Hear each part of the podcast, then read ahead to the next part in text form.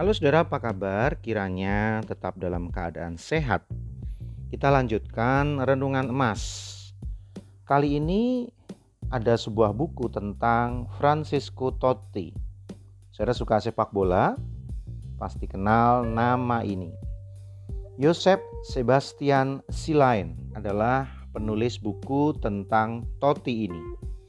Dan ada satu bagian di halaman 131 Judulnya Dosa Besar pada Piala Eropa 2004. Dikatakan Totti sekali lagi dipercaya menjadi sosok nomor 10 atau traquartista di lapangan pada gelaran Piala Eropa 2004. Akan tetapi kepercayaan itu langsung dinodai ketika laga pembukaan penyisian grup melawan Denmark berkesudahan imbang tanpa gol dalam pertandingan yang digelar pada 14 Juni 2004 itu, Totti meludahi pemain tengah Denmark, Christian Poulsen. Atas perilaku yang tak sportif itu, Totti dihukum tidak boleh bertanding hingga laga semifinal. Namun Totti tidak pernah menginjakkan kakinya kembali dalam kompetisi itu karena Italia gagal lolos dari penyisihan grup setelah hanya menempati posisi ketiga. Tertinggal 3 poin dari Swedia dan 5 poin dari Denmark.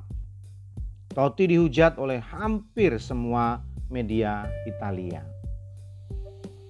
Untuk Christian Poulsen, ya Totti berinisiatif untuk minta maaf tentunya setelah dipulangkan ke Italia. Totti merasa bersalah atas Poulsen karena kelakuannya dan berharap bisa meminta maaf langsung kepada pemain Denmark itu. Sayang ia tidak memiliki kesempatan. Maka untuk menenangkan hatinya terhadap tekanan masyarakat padanya, Totti pergi bersiarah ke sebuah tempat di Roma Utara. Di sana terdapat patung Bunda Maria yang banyak dikunjungi oleh umat Katolik. Di depan Bunda Maria, Toti berdoa agar semua kesalahannya bisa dimaafkan. Ia menulis doanya di sebuah kertas disertai seragam nomor 10 yang ia pakai saat melawan Denmark. Dia katakan begini, Bunda Maria yang suci, saya minta padamu untuk memaafkan kesalahan yang saya buat. Dan tolong jangan tinggalkan diriku. Itu tulis Toti. Atas kejadian itu, Totti rupanya sadar bahwa Piala Dunia 2006 adalah cara terbaik untuk membuang segala pernyataan buruk dengan bermain bermain baik dan tidak mudah marah. Italia menjadi begitu berbeda dengan ada dan tidak adanya Totti di lapangan setelah kejadian itu. Dan ternyata dengan adanya Totti, Italia mengutamakan kesabaran dalam membongkar pertahanan lawan serta tidak mudah terbawa untuk selalu mendominasi. Saudara, pernah berbuat salah seperti Totti? Kita semua pernah melakukan kesalahan. Persoalannya, apakah kita memiliki penyesalan yang begitu mendalam dan begitu serius seperti Toti. Ini masalahnya. Tidak semua orang mau melakukannya. Salah satu alasannya adalah, nah, tanpa diduga, salah satu alasannya kita kadang terlalu malu untuk datang kepada Tuhan, mengakui salah dan dosa kita, dan berpikir bahwa ini dosa tidak terampuni ini kesalahan tidak pantas untuk diampuni. Itu perasaan kita, itu pikiran kita. Apakah seperti itu dengan Tuhan? Ibrani pasal 4 ayat 15 dan 16 menegaskan hal demikian. Sebab imam besar yang kita punya bukanlah imam besar yang tidak dapat turut merasakan kesalahan-kesalahan kita. Sebaliknya sama dengan kita. Ia telah dicobai hanya tidak berbuat dosa. Sebab itu marilah kita dengan penuh keberanian menghampiri tahta kasih karunia supaya kita menerima rahmat dan menemukan kasih karunia untuk mendapat pertolongan kita pada waktunya.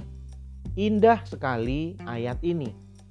Ingin menegaskan bahwa Tuhan yang juga disebut atau diberi gelar imam besar yang dalam kebiasaan orang Yahudi tugas imam besar adalah membawa permohonan ampunan dosa kita kepada Tuhan sebagai perantara. Peran itulah yang mau ditunjukkan oleh penulis Ibrani. Bahwa Tuhan bisa memberikan pengampunan dosa. Bedanya, ini bukan perantara, tapi dia langsung yang melakukannya.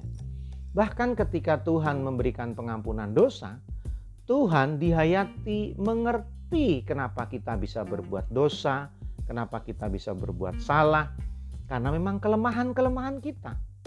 Dan Tuhan dengan kebaikannya selalu memberi pengampunan, kesempatan kepada kita. Tapi kadang-kadang persoalannya kita tidak memanfaatkan seperti ayat 16. Kita tidak penuh keberanian menghampiri tahta suci Tuhan. Tahta kasih karunia Tuhan. Karena sudah diblok sendiri oleh hati dan pikiran kita. Mari kita datang pada Tuhan. Karena Tuhan mengasihi kita. Tuhan pasti mengampuni dosa kita.